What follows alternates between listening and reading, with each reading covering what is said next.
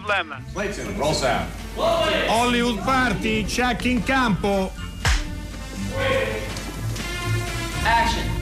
Hollywood Party è la più grande trasmissione della radio dai tempi di Marconi. Allora, siamo a lunedì 14 ottobre 2019, Hollywood Party, vecchia nuova coppia di conduttori che vi accompagneranno in questi giorni e anche la prossima settimana. Questa settimana comincia la festa del cinema di Roma, come tutti gli anni noi saremo a partire da giovedì nel, lì all'auditorio, nello spazio RAI quindi chi è, chi è, di Roma, chi passa per Roma può venirci a trovare.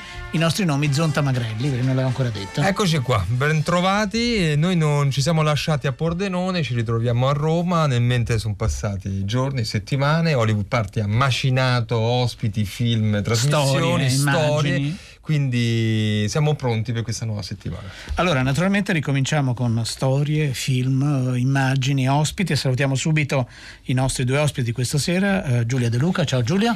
Buonasera a voi. Ciao, benvenuta. I nostri ascoltatori fedelissimi eh, la conoscono proprio perché gentilmente Giulia uh, viene a, ad aiutarci a raccontarvi un film che è uscito da qualche, da qualche giorno che si chiama Una vita suprema e poi c'ha un nome, io dico solo il nome perché poi il cognome Giulia, è il Pepe. È, il Pepe. È il Pepe. No, vogliamo sapere Pepe. Pepe Mujica. Mujica. E non riusciremo mai a dirlo no, così, no. però a Radio Tremondo, come, come ovvio, sanno come bisogna chiamare eh, le persone di cui si parla. E salutiamo, eh, è la prima volta che viene da noi Andrea Di Stefano, no? Sì, è la prima volta. È la prima volta. Sì. Allora, Andrea Di Stefano perché ci accompagnerà con un film. Andrea eh, è un attore, un attore che avrete visto parecchie volte eh, al cinema, a teatro e eh, ha realizzato un, come regista, non è la prima volta questo perché aveva fatto qualche anno fa, tre o quattro anni fa, quanto era? Sì, quattro anni fa. Quattro anni fa, un film secondo noi notevole dedicato ad Escobar, credo si dica così, l'accento spero sia giusto, sì. ed è un film, se vi capita non l'avete visto recuperatelo. Eh, questa volta invece eh, ci, eh, così, ha realizzato The Informer, che è uno dei film che esce questo giovedì, come al solito un giovedì affollato, escono, lo diciamo da secoli, tantissimi titoli, uh, qui siamo nella zona del thriller uh, e vabbè, poi dopo mh, mm, vi sveleremo tutto dopo.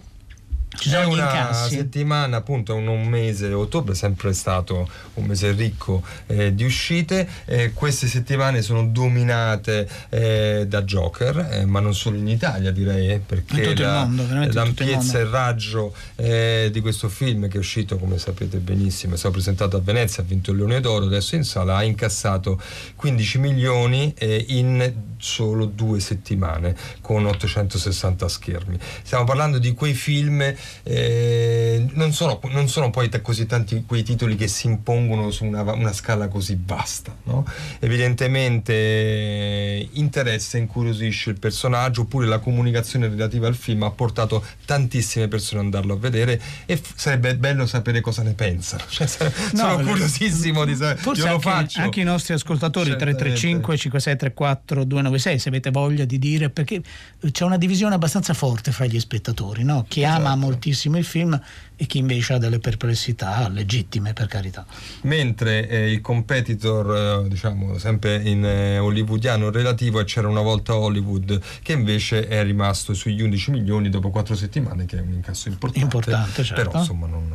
Altri titoli, io non ho visto nulla di tutto Poi ciò. Poi c'è Gemini Man, che Gemini è il film Man. in cui Will Smith combatte con se stesso, grazie ovviamente a degli effetti speciali, lo vediamo in un doppio ruolo e sul suo corpo hanno messo la sua faccia, naturalmente c'è una tecnica, ma adesso è inutile che mi soffermi su questo, e quindi a un certo punto lui si trova in seg- lui è un killer eh, un cecchino, che più che un killer, un cecchino che ha deciso di andare in pensione, non vogliono mollarlo in pensione, c'è un Clive Owen cattivo anche qui, eh? no, Clive Owen come nel film di Andrea Di Stefano ormai è destinato ai ruoli da, da, da cattivo e a un certo punto deve combattere con se stesso giovane, molto più energico, molto più veloce, molto più eh, dinamico, proprio perché eh, Will Smith è stato clonato, anche a Will Smith non solo alle pecore tocca, ma anche alle persone, insomma. Però il film non sta andando benissimo eh, in assoluto, no? come, ma anche in America è partito abbastanza debole. E poi va bene, ci sono altri titoli in entrata, Brave ragazze, Non succede ma se succede, eh, Hall, La verità, il film che ha fatto l'apertura del Festival di Cannes eh, di Coreda. Di, di, Venezia, credo. Di Venezia? Venezia, di Venezia, sì, scusate, di Venezia, scusate, di Venezia. No, no, bene, eh, di Venezia eh, che è uscito in questi giorni. Ad Astra ha fatto un po' fatica, eh, un film che era anch'esso a Venezia. Insomma, questo è più o meno. C'è anche Rambo, non me ne ero accorto. È uscito Rambo, tre settimane. Sì, un milione, ma sa sa- già il quattordicesimo posto. Sì, non eh, è stato. non, una- non- non è venuto molto bene, Non è insomma, è, andato veramente l'ultimo all'ultimo sangue. Ho letto una critica eh, non italiana cattivissima, dicendo beh non curatelo e all'ultimo sangue lasciatelo dissanguare. A volte i critici non italiani sanno essere eh, forse anche troppo feroci, questo accade. Eh, lo sapete, però ovviamente vogliamo ricordarlo anche noi, sabato è morto Carlo Croccolo, aveva 92 anni, ehm, una figura davvero molto importante nel cinema italiano, non solo per il numero dei film, no? i film che, che ha interpretato sono più, più di 100, ha fatto anche il regista utilizzando ovviamente degli pseudonimi, Eh, è stato la... ehm, chiamarlo fac- spalla non mi piace, no? l'interfaccia di Totò in molte occasioni, ha avuto l'autorizzazione lo stesso Totò quando Totò ormai era così in, in là negli anni, era molto indebolito, di doppiare, di doppiare eh, Totò ed ha attraversato il cinema popolare veramente in modo molto felice e eh, rimanendo sempre, e questo lo diciamo proprio perché è venuto a trovarci in trasmissione più di una volta, eh, sempre con un, con un garbo, con una discrezione che è poi come sapete bene è uno dei segni di riconoscimento e di identificazione dei grandi, veramente dei grandi artisti. Ieri ci sono stati i funerali a Napoli, nella sua Napoli, e noi vi proponiamo proprio un momento nel quale eh, Croccolo è stato, è stato con noi, in studio c'era eh, Steve Della Casa, non so chi fosse l'altro conduttore, il tutto è avvenuto il, tre- il 30, eh, il 30 di giugno del 1998 e sul sito però potete trovare sul nostro sito, il sito di Hollywood Party, frequentatelo proprio per... non ci sono solo le informazioni su che cosa stiamo per fare giorno per giorno, eh, trovate un'altra puntata invece del 2 di luglio del 98 e in studio quella volta c'era anche Nanni Moretti, non nel ruolo di conduttore. Ascoltiamo questa clip in cui Croccolo ragiona, discute, parla, racconta a Steve della Casa, eh, 98, sono passati appena 21 anni, qualcuno ha detto che esiste una trasmissione più longeva della nostra che ha appena 20 anni, noi ne abbiamo 25 e qualche mese, quindi fate un po' i conti. Il nostro Carlo Croccolo è, eh, abbiamo ormai appreso, un grande esperto di, di jazz e ci parlerà di un eh, film jazzistico per eccellenza, forse uno dei migliori film jazzistici mai fatti, forse. Sì, è un, un film criticato veramente da- da- dai jazzisti puri, perché praticamente nella colonna sonora Clint Eastwood, siccome eh, si tratta di Charlie Parker, il film è Bird, Bird.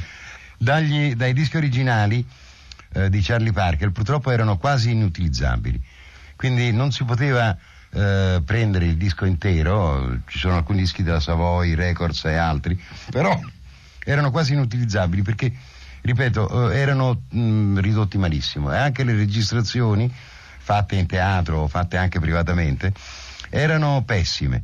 E allora eh, Clint Eastwood ha dovuto fare una cosa molto, molto sofisticata, hanno dovuto prendere eh, questi dischi, estrapolare solamente eh, il sassofono alto di Charlie Parker Per rimissarli. eh, rimissarlo con, con delle orchestrazioni ex novo. Quindi i puristi ha- del jazz sono andati... Sì, eh, eh, praticamente sono andati. Però ehm, siccome anche Clint Eastwood suonava, suonava credo batteria e... Sì, sì, lui è da un ragazzo, grande sì. appassionato. Appassionato e suonava anche. A un certo punto ha chiamato, ha chiamato dei jazzisti, alcuni del periodo, eh, altri, e ha eh, ri- riversato la- la- la- questa extrapolazione di Charlie Parker su, con, que- con l'accompagnamento di questa nuova orchestra. Io a proposito di questo vorrei farvi sentire eh, uno dei più bei pezzi che è Now's the Time, 70 che- che- dove eh, praticamente eh, Charlie Parker suona assieme a. Charles McPherson, a Red Rodney, 98, che eh? poi è Aveva stato 71 anni. eh, veramente il compagno di, di Charlie Parker per, per molti anni e, che è morto 33 anni dopo la morte di Charlie Parker, che nel film è interpretato da Michael eh, Zellniker.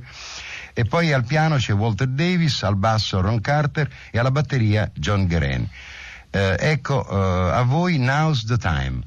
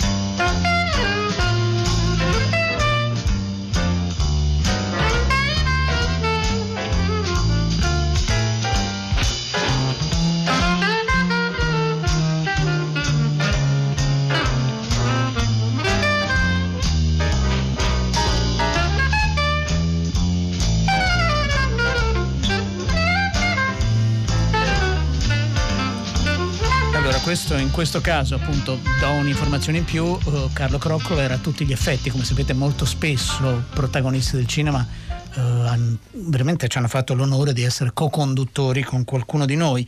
Stanno arrivando molti messaggi su Joker, finora sono tutti positivi, tranne, tranne Chiara. Eh. Al, quale è, al, quale non è piaciuto e poi c'è un messaggio anche per Andrea perché dicevano troppe poche volte purtroppo vediamo il bravissimo Andrea Di Stefano al cinema magnifico nel Principe di Homburg di Bellocchio e questo è Carmelo eh, da Firenze e poi ci spiegherai perché ti vediamo così poco se sei tu che ti sottrai i registi non, non ti cercano insomma questo te lo chiediamo te lo chiediamo dopo. Qualcuno ha detto ha visto Coreda, eh, anche noi l'abbiamo amato molto. Eh, tra l'altro Coreda sarà eh, venerdì o sabato di questa settimana, eh, il 18, quindi venerdì sarà con noi lì all'auditorio, quindi se volete venire a farvi una foto con Coreda, se lui è d'accordo, e starà con noi almeno, almeno mezz'ora. Ma veniamo al documentario.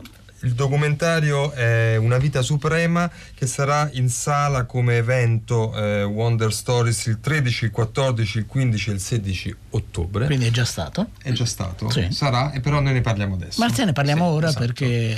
È perché è così, perché vogliamo... Anche perché tra l'altro poi questi film comunque hanno altre vite, non soltanto certo. la sala. Eh? È un film molto bello, forse anche un film importante, se non altro perché eh, tocca raggiungere, racconta, accende un faro eh, particolare su un grandissimo appunto eh, uomo, eh, grandissimo statista, grandissimo combattente, grandissimo contadino, eh, pensatore e resistente che è El Pepe, raccontato da un regista che non poteva probabilmente non amare eh, El Pepe che è Mir Kusturica. Il film è stato presentato a Venezia eh, con successo e qui ne parliamo insieme a Giulia De Luca Luca.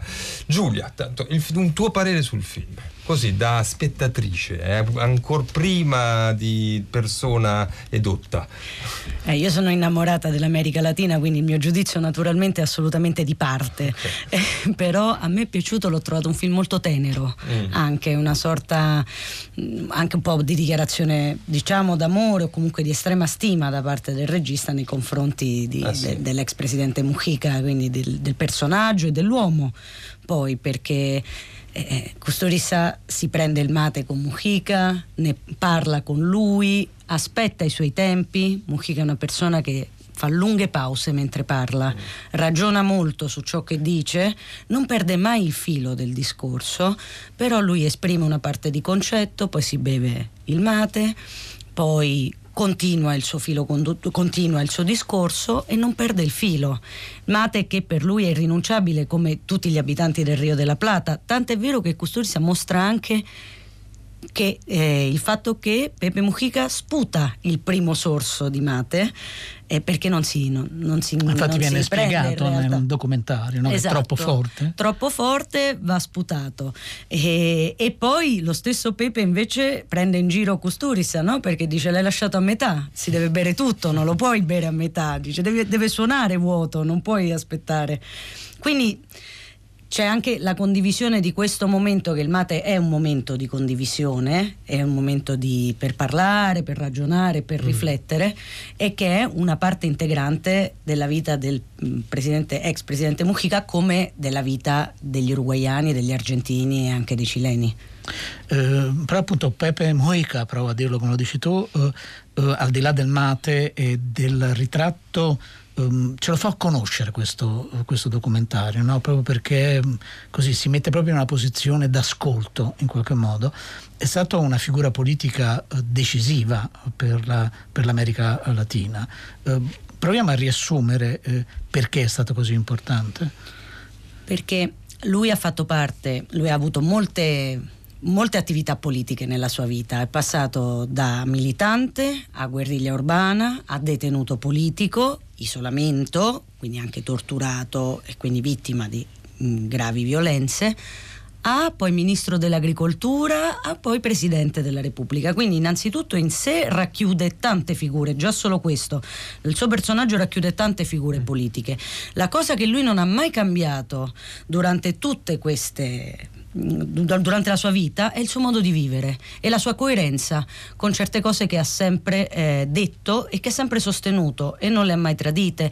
Nel film lui dice una, una frase molto bella, dice se ti vota la maggioranza tu poi devi vivere come la maggioranza, non puoi vivere come la minoranza.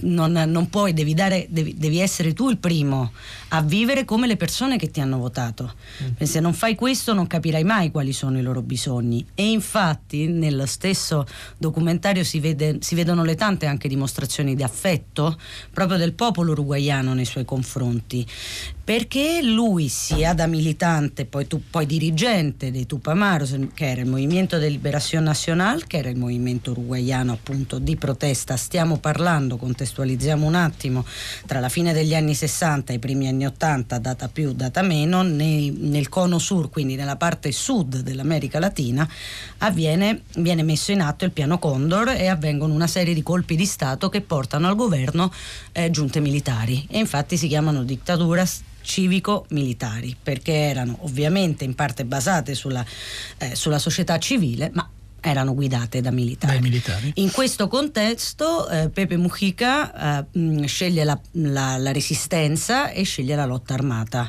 e lui stesso lo dice, viene ferito varie volte con varie pallottole in corpo, lui va avanti, viene detenuto una prima volta, diventa da militante a dirigente, quindi una figura assolutamente di riferimento per il movimento viene catturato una prima volta, evade da quella che poi nel film viene rappresentata, che era la prigione di Punta Carretas, che oggi è un centro commerciale, fu inaugurato poi nel 94, quindi vari anni dopo.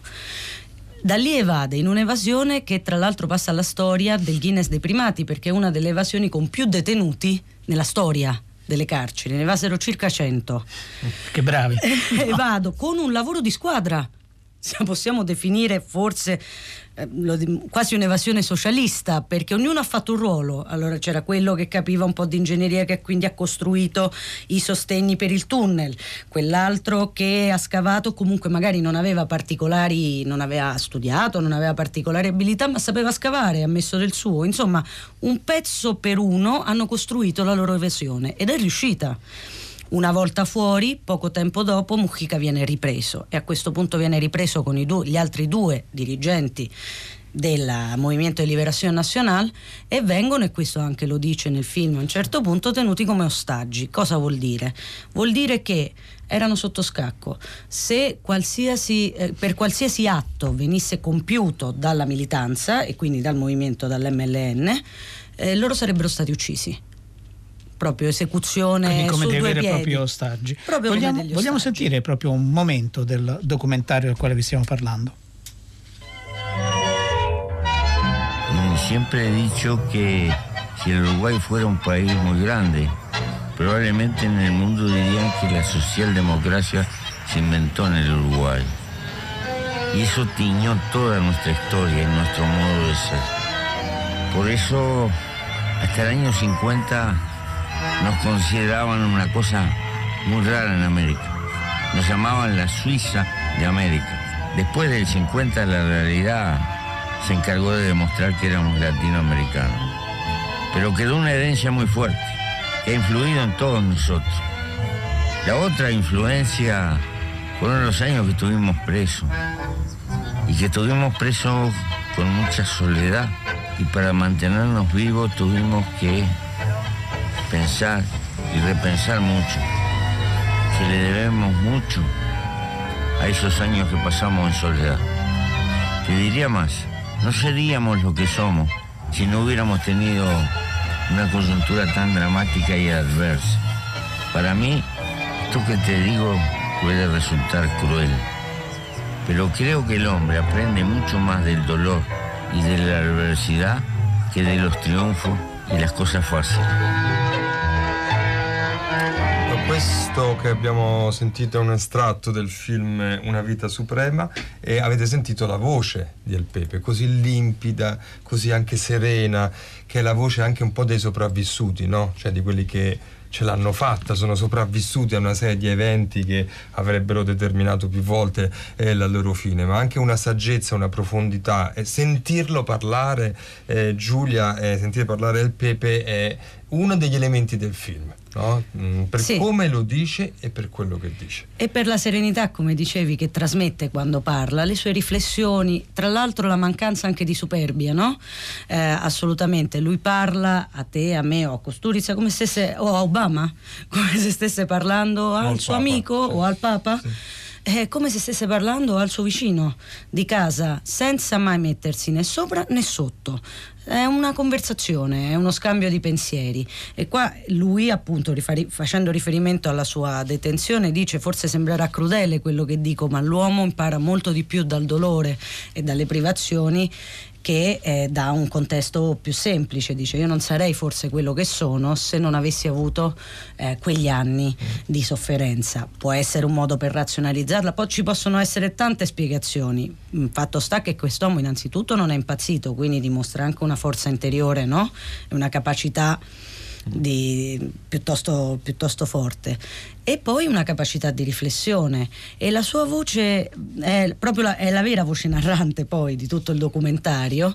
Ed è la stessa voce sia che parli di politica o della, appunto, e del, della sua detenzione come della sua militanza come della sua attività da presidente sia che parli della sua terra mm. o di quello che gli piace fare di quando esce la mattina con il trattore o di quando prepara il cibo alla, alla sua cagnolina eh, che tra l'altro e Costurizza lo, lo, inquadra è senza una zampetta. Mm la, la, ed è la sua cagnolina storica, sia quando va col suo maggiolone che rimane quello, tant'è vero che nella manifestazione di saluto c'è... c'è sì, sì, un esatto. maggiolone di cartone ricostruito, insomma.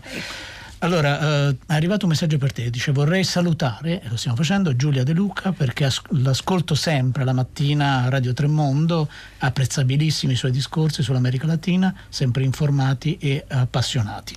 Eh, noi veramente ti ringraziamo tantissimo, grazie di essere stata con noi. Questo e, film è ancora in sala? Sì, è in sala, eh? perché okay. noi col calendario facciamo confusione, quindi fino al 16, oggi è appena il 14, lo si può, eh, lo si può vedere. Noi vogliamo proporre un, invece un film di finzione che racconta i 12 anni della seconda detenzione di Pepe Mujica insieme ai suoi insieme no perché erano isolati che si chiama Una notte di 12 anni. Se avete la possibilità cercatelo.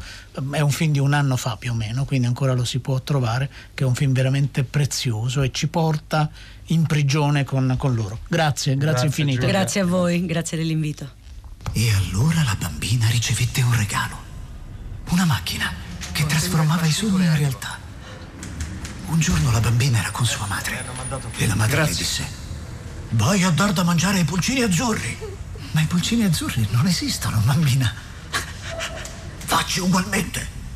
E quando andò a dargli da mangiare, cominciò a sentire i pulcini che pigolavano da tutte le parti. Pia pia. Così. Pia sì, pia. Così. Quella stessa notte, quando andò a dormire, nel suo morbido lettino, cominciò a sognare elefanti azzurri. Quando si svegliò, vide molti elefanti girare per tutta casa. La bambina disse: Mammina, ci sono gli elefanti. 30 secondi. Mm. Capì? La prossima volta che verrai, finirò di raccontartela. Papà, perché non hai le mani? No, le mani ce l'ho, sì, però a volte succede che le mani si trasformano all'improvviso si trasformano in animali. Guarda. Guarda. Una bella farfalla. Come fa la farfalla? Così, esatto. Una scimmietta. Un cane? La visita è terminata.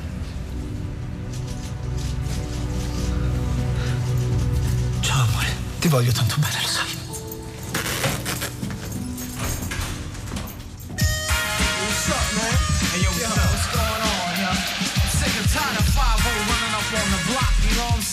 Yo, Snow, they came around looking for you the other day. Word, word, bust it. Informer, you know, say that I'm a stormy, I go glam. I like you boom boom down. Take the man that says that I'm a stormy, stab somebody on the land. I like you boom boom down. You know, say that I'm a snowman, I go glam. I like you boom boom down. Take the man the city, then I mess up me stop somewhere down the lane. I keep on boom down. These are them come in and they blow down my door. Rain it could pour through through my window, so they put me in the back the car at the station. From that point on, I reach my destination. Where the destination region out of east detention. Where I look down my pants, look up my bottom, so informer. You know, say that I'm a snowman, I go glam. I like it boom boom down.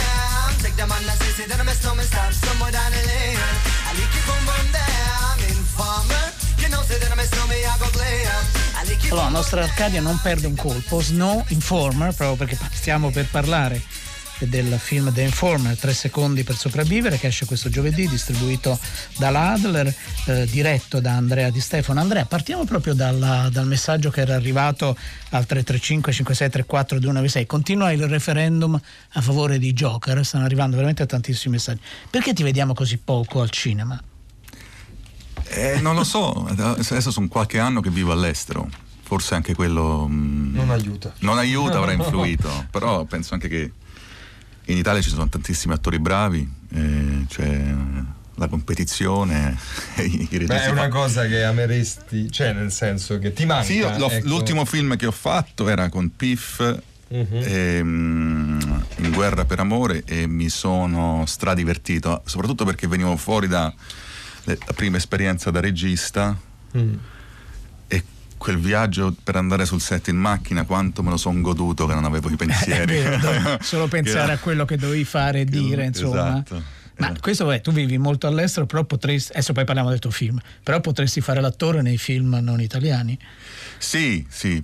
È vero che, che ecco da quando, da quando, ho fatto Escobar in qualche modo ehm, insomma ho mi, piace molto scrivere, scrivo sceneggiature, ho anche scritto altre sceneggiature che poi eh, non sono diventati film, che diventeranno film, per cui quella è la cosa che mi... Ti piace, ti interessa di più, sì, Sì, proprio Veniamo al film invece, questo sì. The Informer, appunto, che ha un sottotitolo eh, Tre secondi eh, per sopravvivere. Certo, tre secondi sono un po' pochi, però sì, perché potrebbero in realtà, bastare. Sì, no, in realtà sveliamo l'arcano. Tre secondi si chiama il libro da cui è tratto il film, che è un.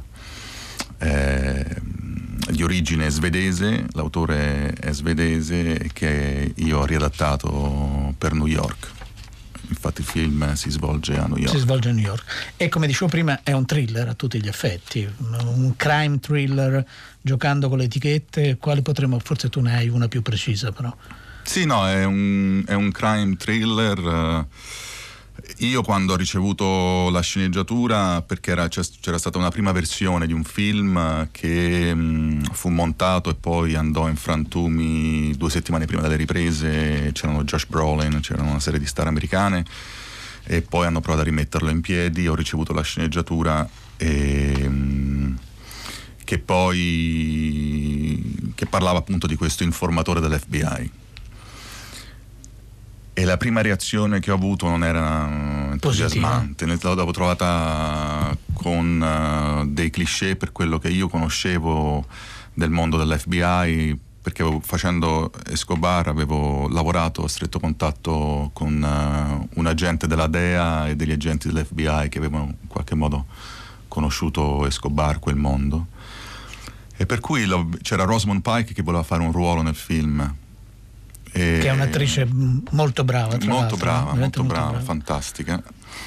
Però io lessi la, la sceneggiatura e, e, e, e, cominciai a informarmi da questi miei amici agenti su che cosa voleva dire veramente essere un informatore. Loro mi raccontarono delle storie e una delle storie è quella che poi io in qualche modo ho, ho, riscritto tutta la sceneggiatura da capo eh, ed è quella che metto all'inizio del film, cioè sono partito della, nella notte in cui, nel giorno in cui, nel momento in cui decidono di intervenire per arrestare tutti quanti dopo anni di, di indagini. E, e che in qualche modo gli informatori si trovano senza alcuna protezione a quel punto perché il prosecutor americano ancora non ha firmato non ha ancora firmato tutti i finanziamenti per poi eh, proteggerlo, eh, con, con, no? Sì. credo, certo.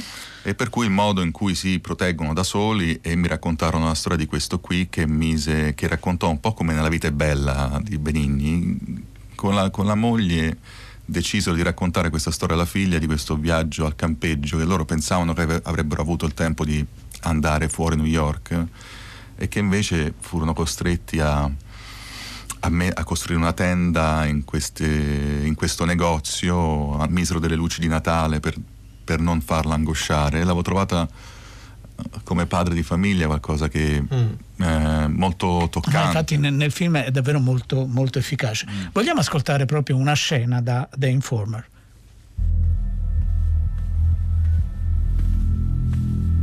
Grazie è andata a Bale Hill. Cazzo. Leinart lo avrà bloccato. L'ha fatto, ma è solo questione di tempo prima che arrivi a Koslov. Ha già parlato con Washington al telefono, che vuole sapere perché lui ha chiesto un mandato per un fascicolo su un informatore dell'FBI che non dovrebbe esistere.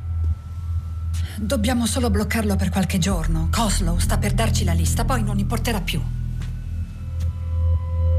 Che c'è? Cosa hai in mente? Mollalo. No. Ha una famiglia, insomma, lei non può prendere questa L'FBI decisione. non può permettersi il lusso di rispettare i tuoi nobili sentimenti. Lo abbiamo guardato negli occhi, gli abbiamo dato delle garanzie. Hai fatto uscire un assassino di prigione, lo hai ripulito e lo hai messo in un posto dove hanno ucciso un agente. Se non capisci come questo farà scoppiare un casino e farà a pezzi anche te, non sei la gente che credevo fossi. Come cazzo si permette? Io ho operato sotto la sua autorità. Non vorrà darmi in pasto ai lupi se non scarico un uomo innocente. Non devo darti in pasto ai lupi. Non sapevo niente di questa operazione. Volevi far colpo su un superiore e ti sei spinta oltre. Diventerai un caso esemplare. Finirai in galera, te lo garantisco.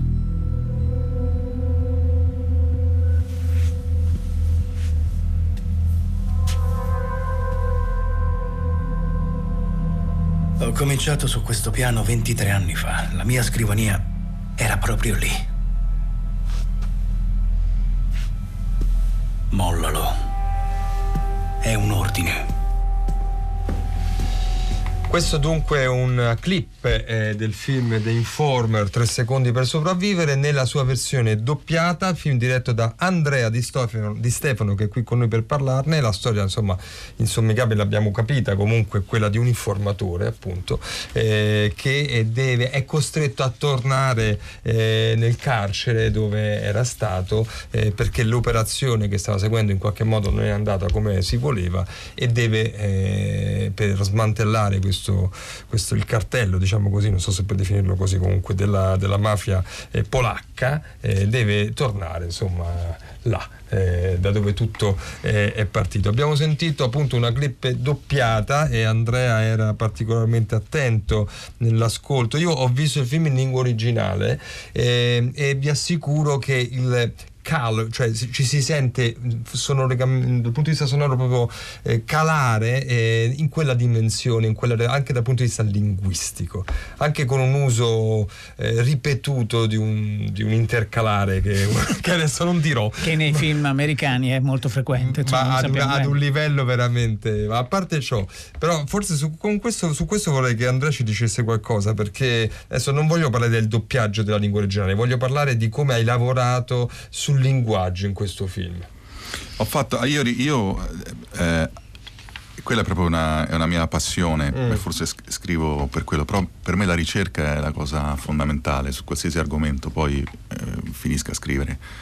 Um, lì ho tutti, tutti, quei dialoghi che a volte sono anche criptici tra agenti, sono, sono tutti dialoghi che in qualche modo io ho scritto eh, chiaramente in inglese da, da puliti, puliti e poi dati ad agenti che, fan, che, fanno quel lavoro tutti i giorni ti dicono ok questo non lo diremo mai, questo non lo faremo mai, certo. bastano invece quelle otto battute che io dico questo la gente capisce quell'altro. Eh, certo.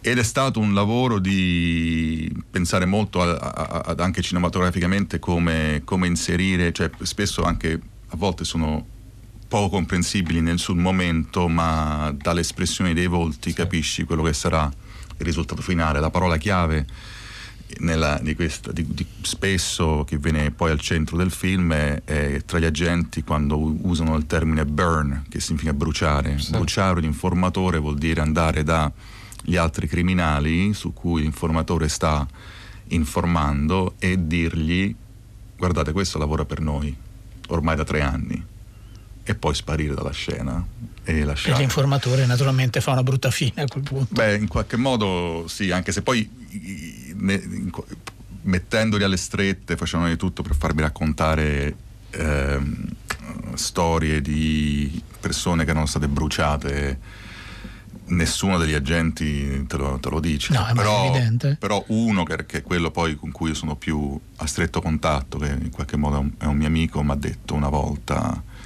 è un lavoro duro fare quello che facciamo noi, però a volte ti trovi davanti a una scelta, cioè la vita di una persona rispetto alla vita di dieci persone che spesso sono anche mm. agenti, per cui è, è, una, è un'arena uh, che ha delle regole ben precise, questo è il mondo del crimine e che spesso si creano delle situazioni molto pericolose. Questo, è, questo che sei, ci stai raccontando, Andrea Di Stefano, è molto interessante, no? perché all'interno di un film di genere, veramente di un film di genere, però c'è questo elemento di realismo molto, molto forte eh, che se tu non, appunto non, in questo momento non ci raccontavi questa cosa, uno poi non lo, non lo percepisce più di tanto, no?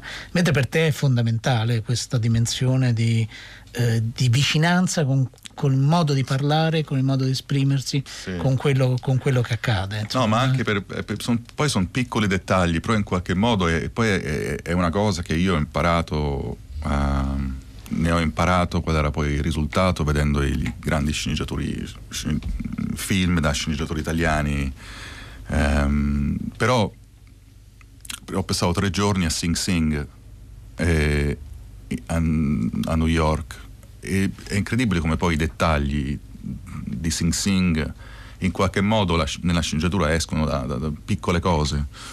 Il, um, il vedere per esempio ero Sing Sing è una prigione che ha lifetimers per cui persone che sono lì a vita che non hanno nulla, nulla da perdere per cui però vederli camminare nel insomma a giocare a basketball tutti sorridenti l'uno con l'altro apparentemente senza alcun tipo di tensione ho chiesto un giorno a, a, uno di loro che era più alto di me, grosso, muscoloso, fatto ma di solito... Allora di Stefano è altissimo, no. premetto, no, modo perché non ti possono vedere. No, però ho chiesto, ma perché non vi nei film vediamo sempre questi sguardi da cattivi? E lui mi ha detto perché nessuno di noi vuole dare un wolf ticket. E io ho detto, ma cos'è il wolf ticket, il biglietto da lupo? Sì. Dice, perché se tu guardi male qualcuno, tu sai che prima o poi qualcuno ti attaccherà alle spalle. E nessuno vuole prendersi una pugnalata per cui siamo tutti quanti gentili l'uno con l'altro. Poi se c'è da agire o da difendersi, ci difendiamo e agiamo. Però è, è molto. Wolf ticket. Wolf ticket. Ma è bellissima questa cosa, stiamo imparando molte cose, quindi non vi fidate quando vi guardiamo in modo così soave, sorridente, perché appunto magari possiamo avere delle altre intenzioni. Vogliamo ascoltare ora una scena in, in originale, poi parliamo un po' anche degli altri attori, sì. però stiamo intorno al film. I really want to see my uncle face when we show up with cash. Jesus Christ. My cousin's one annoying bitch. Hook me up. You don't want any of that. Her face. It's a problem, believe me. He needs to stick to the plan. He'll fuck everything up. Oh, we followed a little Polar? Guys, there's been a change of plan. Yes. Source was ordered to take drugs to a buyer on his way to Klimek. Okay, if exchange takes place, arrest the buyer, recover narcotics. Copy that.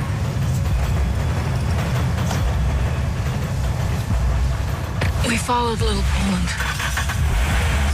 Guys, we follow, you stay close by. Copy that.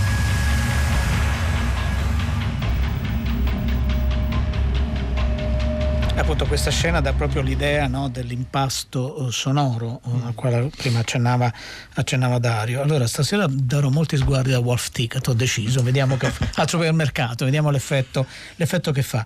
Uh, Andrea, Andrea Di Stefano, vogliamo parlare un po' degli altri attori. Tu hai citato la protagonista femminile, però sono altri attori eh, importanti, forse alcuni molto conosciuti anche da noi, alcuni forse un po' meno conosciuti. Beh sì, c'è vabbè, Clive Owen che fa il, il, il Rosamund Pike, fa il personaggio di una giovane agente dell'FBI che ancora in qualche modo ha degli ideali eh, da difendere, eh, mentre Clive Owen è, quello, è, il suo capo, un agente FBI un po' più navigato, più corrotto.